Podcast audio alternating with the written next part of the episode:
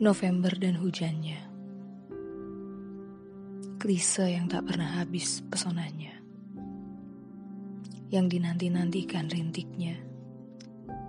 Sebab setiap suara air yang jatuh menyentuh genting seperti pengganti mesin waktu. Bukan. Bukan raga yang menjelajah waktu. Namun pikiranku sudah jauh terbawa berkelana kembali ke masa lalu. Jiwa seakan pasrah akan dibawa ke memori bagian mana.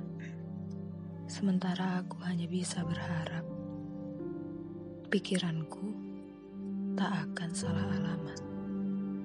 Tak berhenti pada cerita yang membuatku mengumpat. Di tengah aku berharap, sejenak aku terdiam.